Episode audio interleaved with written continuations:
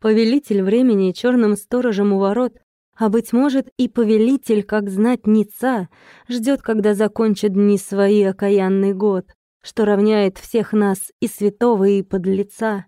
Одинаково жестко стелет год этот всем постель, никому хорошего не обещает зря. Под рубаху лезет холодом, как метель, да шуршит сухими листами календаря.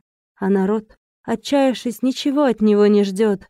Продержаться день бы, да выдержать только ночь. Високосный очень редко хорошим бывает год. Но уж этот выдался окаянный совсем не в мочь. Ну и я настороженно всматриваюсь в зеркала, в чужие окна, в витрины, даже в стекла замерзшей лужи. Отражаюсь вроде, значит, еще жива. Где же шанс, счастливый случай, ну очень нужен. И вгрызаюсь снова в жесткий наук гранит.